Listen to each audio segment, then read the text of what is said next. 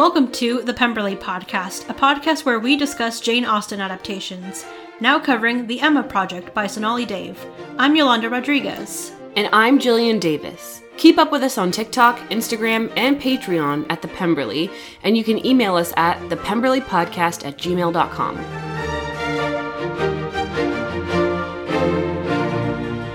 Hello, everyone, and welcome to yet another extremely exciting episode of the Pemberley Podcast. How are you doing, Yolanda? I'm doing good. Today's a little overcast, which is very nice. It's been a nice break from the intense heat wave we experienced in California. It was pretty unbearable, and now we're getting into fall. For me, I mean, fall is a state of mind.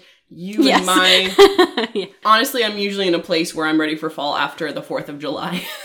like, it, that's our last big summer holiday, and then I'm like, okay, I'm ready for school supplies. Right. I'm ready for my sweaters and my jeans. I'm ready for boots. I threw out so many boots in the pandemic, but now I'm like, guess what? I need them again because how am I going to slosh through all this SoCal rain? You I know? know. In my neighborhood, I, I'm seeing the pumpkin patch is starting to get set up, and I saw pumpkins at the market this morning. So it's like, okay, we're getting there. I agree. It's a state of mind because the weather isn't fully there yet. But once it drops below 80, Let me we're tell you. business. from your lips. I've been waiting for this temperature uh, gauge for quite some time because it has been a hot summer. It's like fall is cozy. Fall is pumpkin stuff. I think there's a lot of states where fall just kind of happens to them. I went to college on the East Coast and like I'll never forget my first fall foliage and I was like, "Get out. This is real." Wow. Because it's just from the movies, you Yeah. know? Weather is only in the movie. weather is in the movies and we don't really get that so when we get like a little bit of cloud cover we're like shut up are we like about to get haunted right now at least that's how i feel like i hear crows and i'm like oh it's so spooky outside before we get into chapters 13 through 16 of the emma project we wanted to talk a little bit about what we've been watching. And mine is spooky because, well, but I love it. And it's it's something that I didn't hear about, and it's been on Netflix for a couple of years. It's called Blood of Zeus. If you're a child or if you don't like animation gore, which Okay. is not something I would say I like, but it was something that I discovered was very much part of this show. It's not any kind of specific Greek mythology retelling. It basically is like this hero's journey story that like takes place with all of our favorite Greek gods and goddesses and I feel like the number of really good adventure animation shows where you learn a lesson. There's not like a ton of them. Like the only thing I can really think of is Avatar the Last Airbender, which I will always plug. This is like a much more adult version of that. It's pretty good. I do want to w- warn people though that like even though it's animated, it's very well done and, you know, there are some sort of gruesome moments, but you know, not every second of it. It's not something I'll probably watch. That's okay. That's okay. I don't ex- That's why I gave that disclaimer. I mean, I'm a huge I, I've kind of been in like a Greek mythology like mood Right, lately. I feel like I was always such a Greek history nerd and I feel like there's never like a Greek mythology movie that's not about like a war that's happening. Right. I'm here for the fashion. I'm here for the vibes. Can we have like Pride and Prejudice, like an ancient Greece, like mythology kind of a thing? I'm just want I just want to throw it out there because I feel like we only make these movies for war.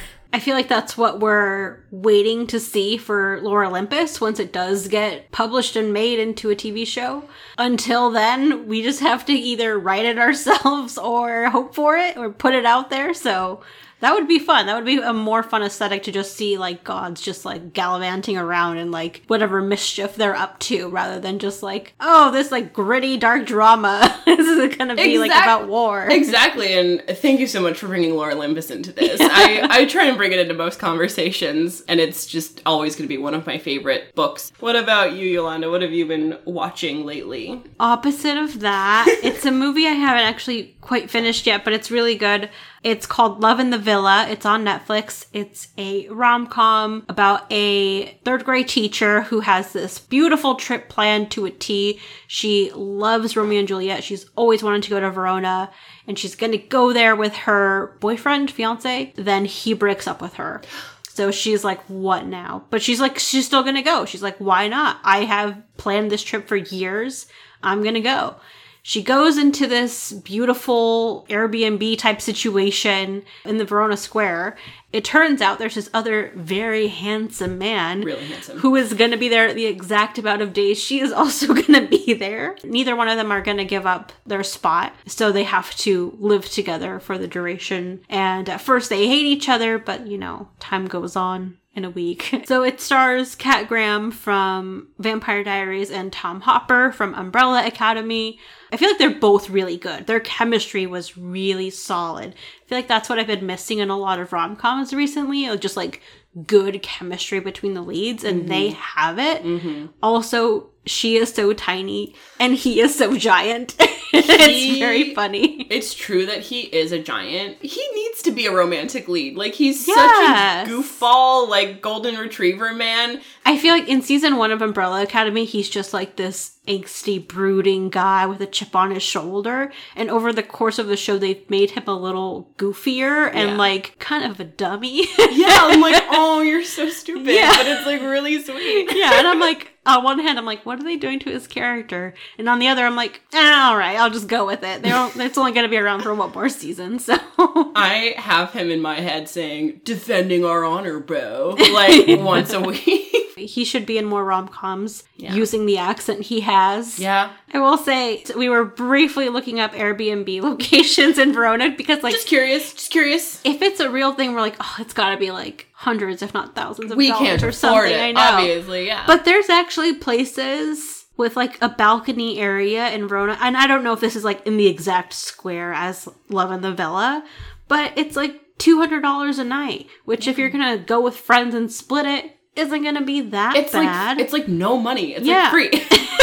it's like free. Although uh, in the movie, like it's a one bedroom apartment Yes. with like vanity kind of couch from the 1800s.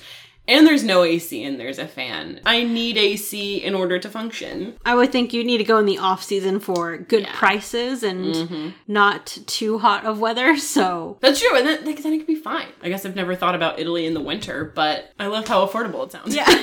yeah, exactly. Let's dive into the Emma project. Previously, Jiggy only wanted to invest in Vansh's idea and cut off Naina's long term project that she's been working on for 10 years. So, Vansh and Naina are a bit in conflict right now, but they had a drunken night together. There was a passionate night with clothes on, and that's really where we're picking up. Well, not yet, actually, because that's where emotionally they both are picking up. But before we get to them in chapter 13, we actually jump back to Esha's point of view. Esha's chapters, I just feel like, are so different from the rest of the book in a really great way because it feels like you could take these chapters out, even though like the story is intertwined, you need it within this book. It almost feels like the tone you could take these chapters out and make it into a novella, its own like story, and you can just follow them because it is just very like Romeo, Juliet, Aladdin, Jasmine, Devi, Paxton Hall Yoshida. It's all these moments of like like the stars in their eyes and everything and like beautiful and love. So it's really fun because Esha is out on her balcony looking for Garuda. She's like, Where is he? I haven't seen him since that day I saw Sid. And then who's there but Sid? He's like, Who are you talking to? Like, who else is coming up your balcony?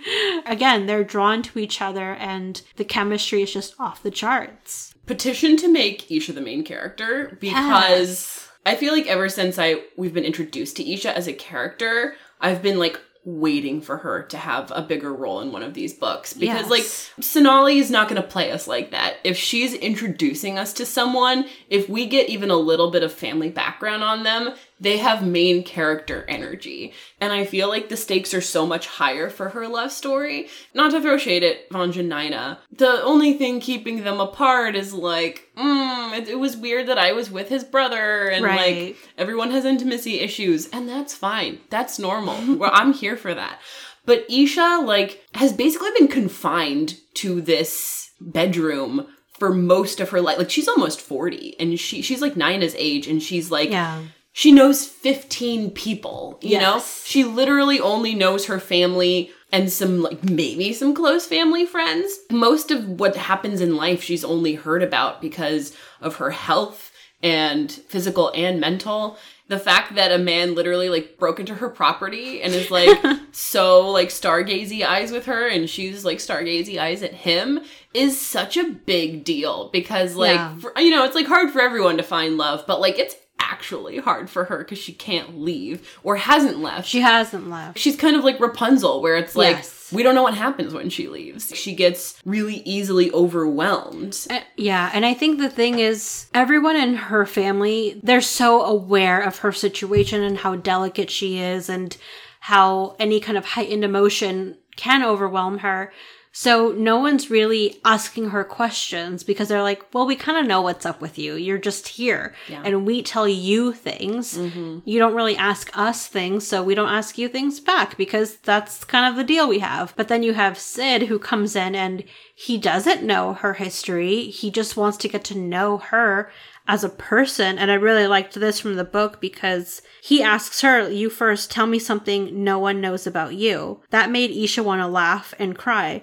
Everyone who knew her, a sum total of 15 people, was always too afraid to ask her about herself. And that's just sad because it's like her her network, her little bubble has been so confined, and now this guy comes in her life, and like I still want to know what his intentions are because why was he exploring? Why was he looking? I'm hoping the best for Esha and Sid. She's kind of taken a deep dive into this and seeing where it goes. She's very invested in this. This Yeah. is, I don't want to say so blatantly, like, it sucks that people treat her this way, but I feel like people treat her like she's sick, like she's got cancer Yeah. or something. But also, she has visions and she has prophecies, and I think she likes being of service to people and, and helping see what's in people's futures. But it's like, people only like ask her about stuff if they want like a reading, if they want a like a Right. vibe check from Esha. Yeah. And this guy is not asking anything of her. He just wants to see her. He's just asking for a few minutes of her time. Sid's energy is just like so like good for her. they're both overwhelmed by this. Like that's a mm-hmm. new kind of energy for both of them because Sid also immediately trusts her and he tells her something that he's never told anyone, which is he doesn't know his real birthday. They just have like an estimated date of when they celebrate his birthday.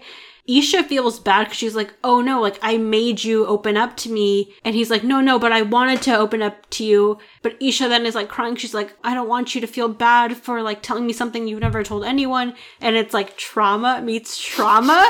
and they're just both trying to go through this together. Like they're both just very aware of each other's feelings and like how heightened this whole situation is. So then Esha faints. Sid comes up to her room and tries to help her regain consciousness, and she's freaking out because she's like, A boy in my room, a boy in my room.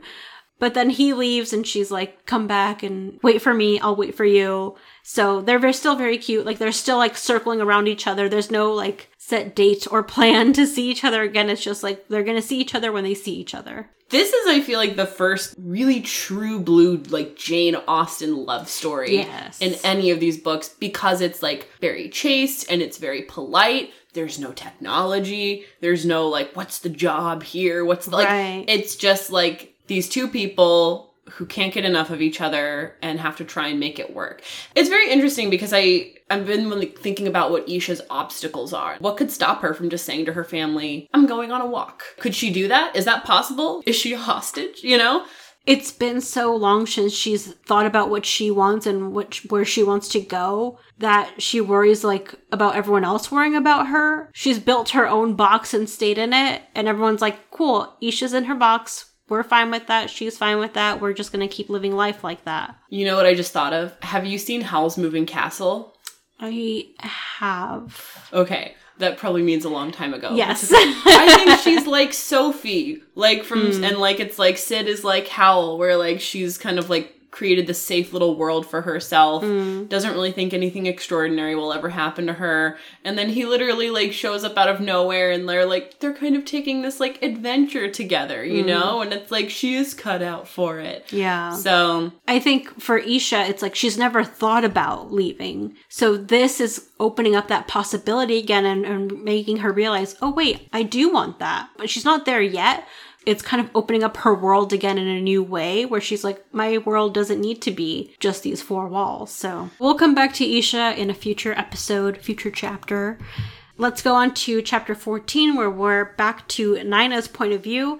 It is the morning after the thigh incident. Trademark. She is piecing together the night. She's like, What happened? There was dancing, there was drinking, there was, oh no. and she remembers what happened with Vansh. And she kind of also immediately pushes it out of her mind. She's like, no, no, no, that didn't happen. He, maybe he won't remember. I, I don't, I barely remember. So she's moving on. And in this moment of trying to process everything, her mom shows up and she's like, great, this is exactly what I didn't want right now. Her mom is there and she's like, oh, there's like this picture of a young doctor that you should check out.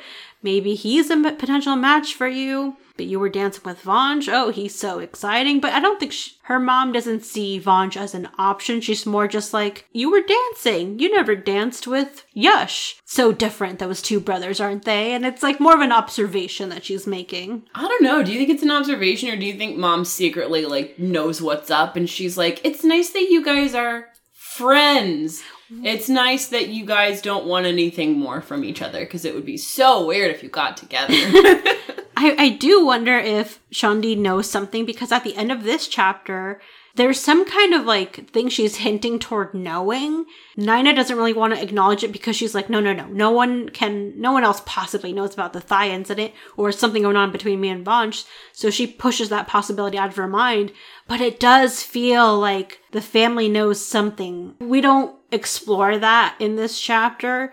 Maybe she does know, and maybe that's why she's kind of just trying to poke holes in her story and figure out what's really going on. Really, what her mom apparently shows up for is she wants to take her out for dosas and go have delicious, spicy food. It's a welcome surprise for Naina. She's like, "Great, we'll go out. We'll I'll spend time with my mom." But of course, what happens is the worst thing.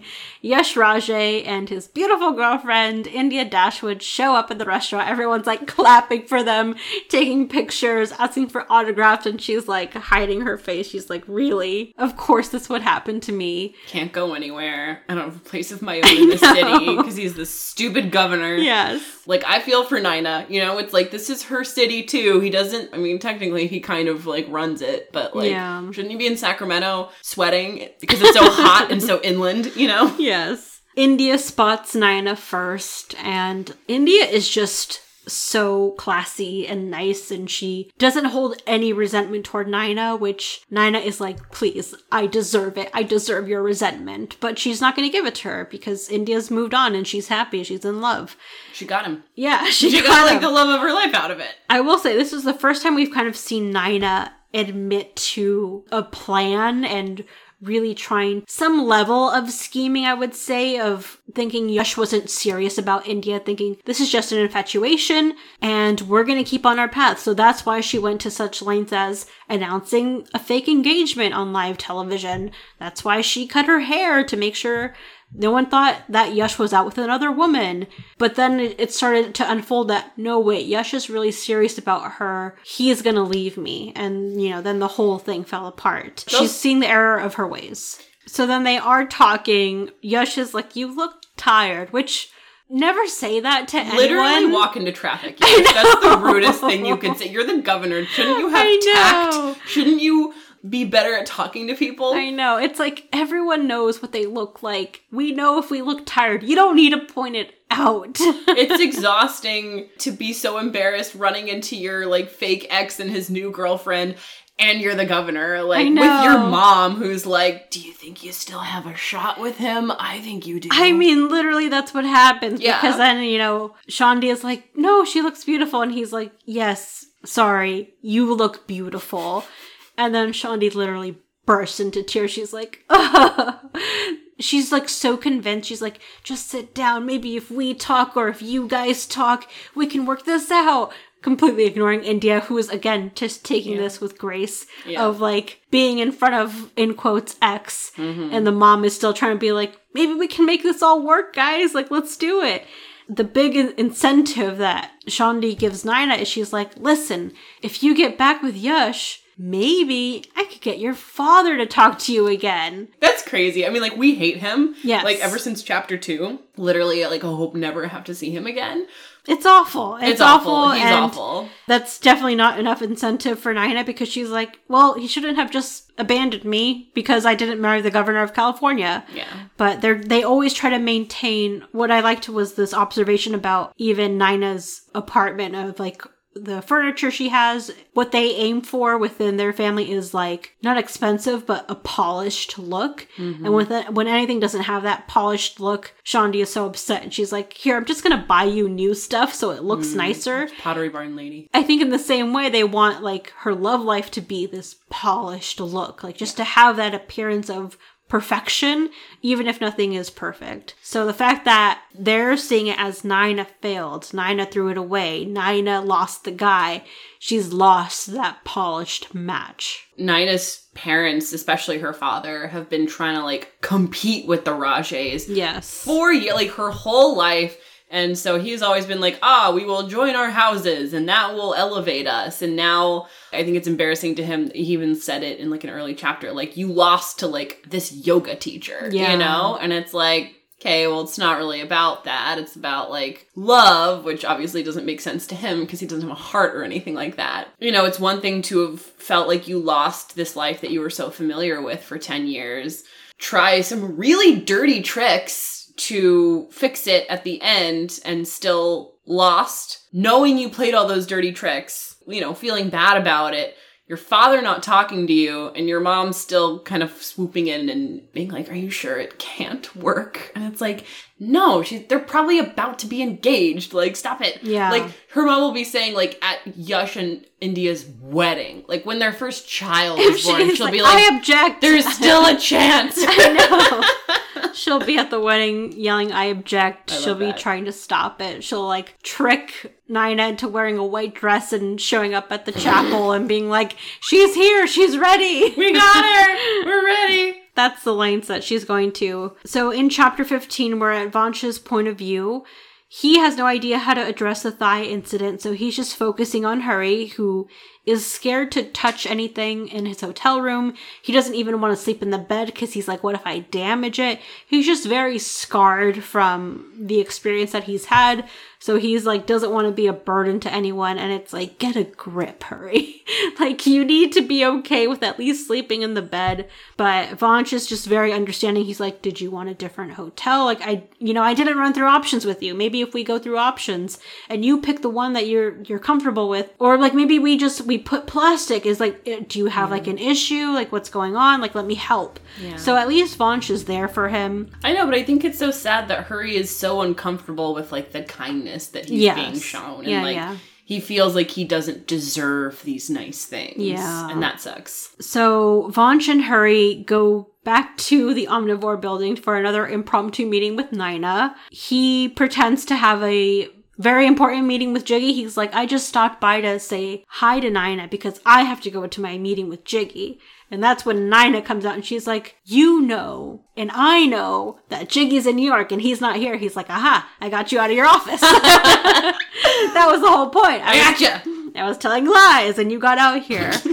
the main thing that happens here is that as much as Vansh tries to get Naina alone, he has to tell her in front of everyone, which is that Jiggy is going to drop the funding for Naina's project. And of course, all her coworkers are freaking out. They're like, what? We're to lose our jobs? Like, what's to happen? Vansh is like, but wait, we can still save your funding as long as we work together. I don't know what reaction he was expecting from Naina to be like, oh, great, you found a solution already. Great, we just need to work together. You saved the day, Vansh. Yeah. Um, that's like- very much not going to be the reaction he's going to get.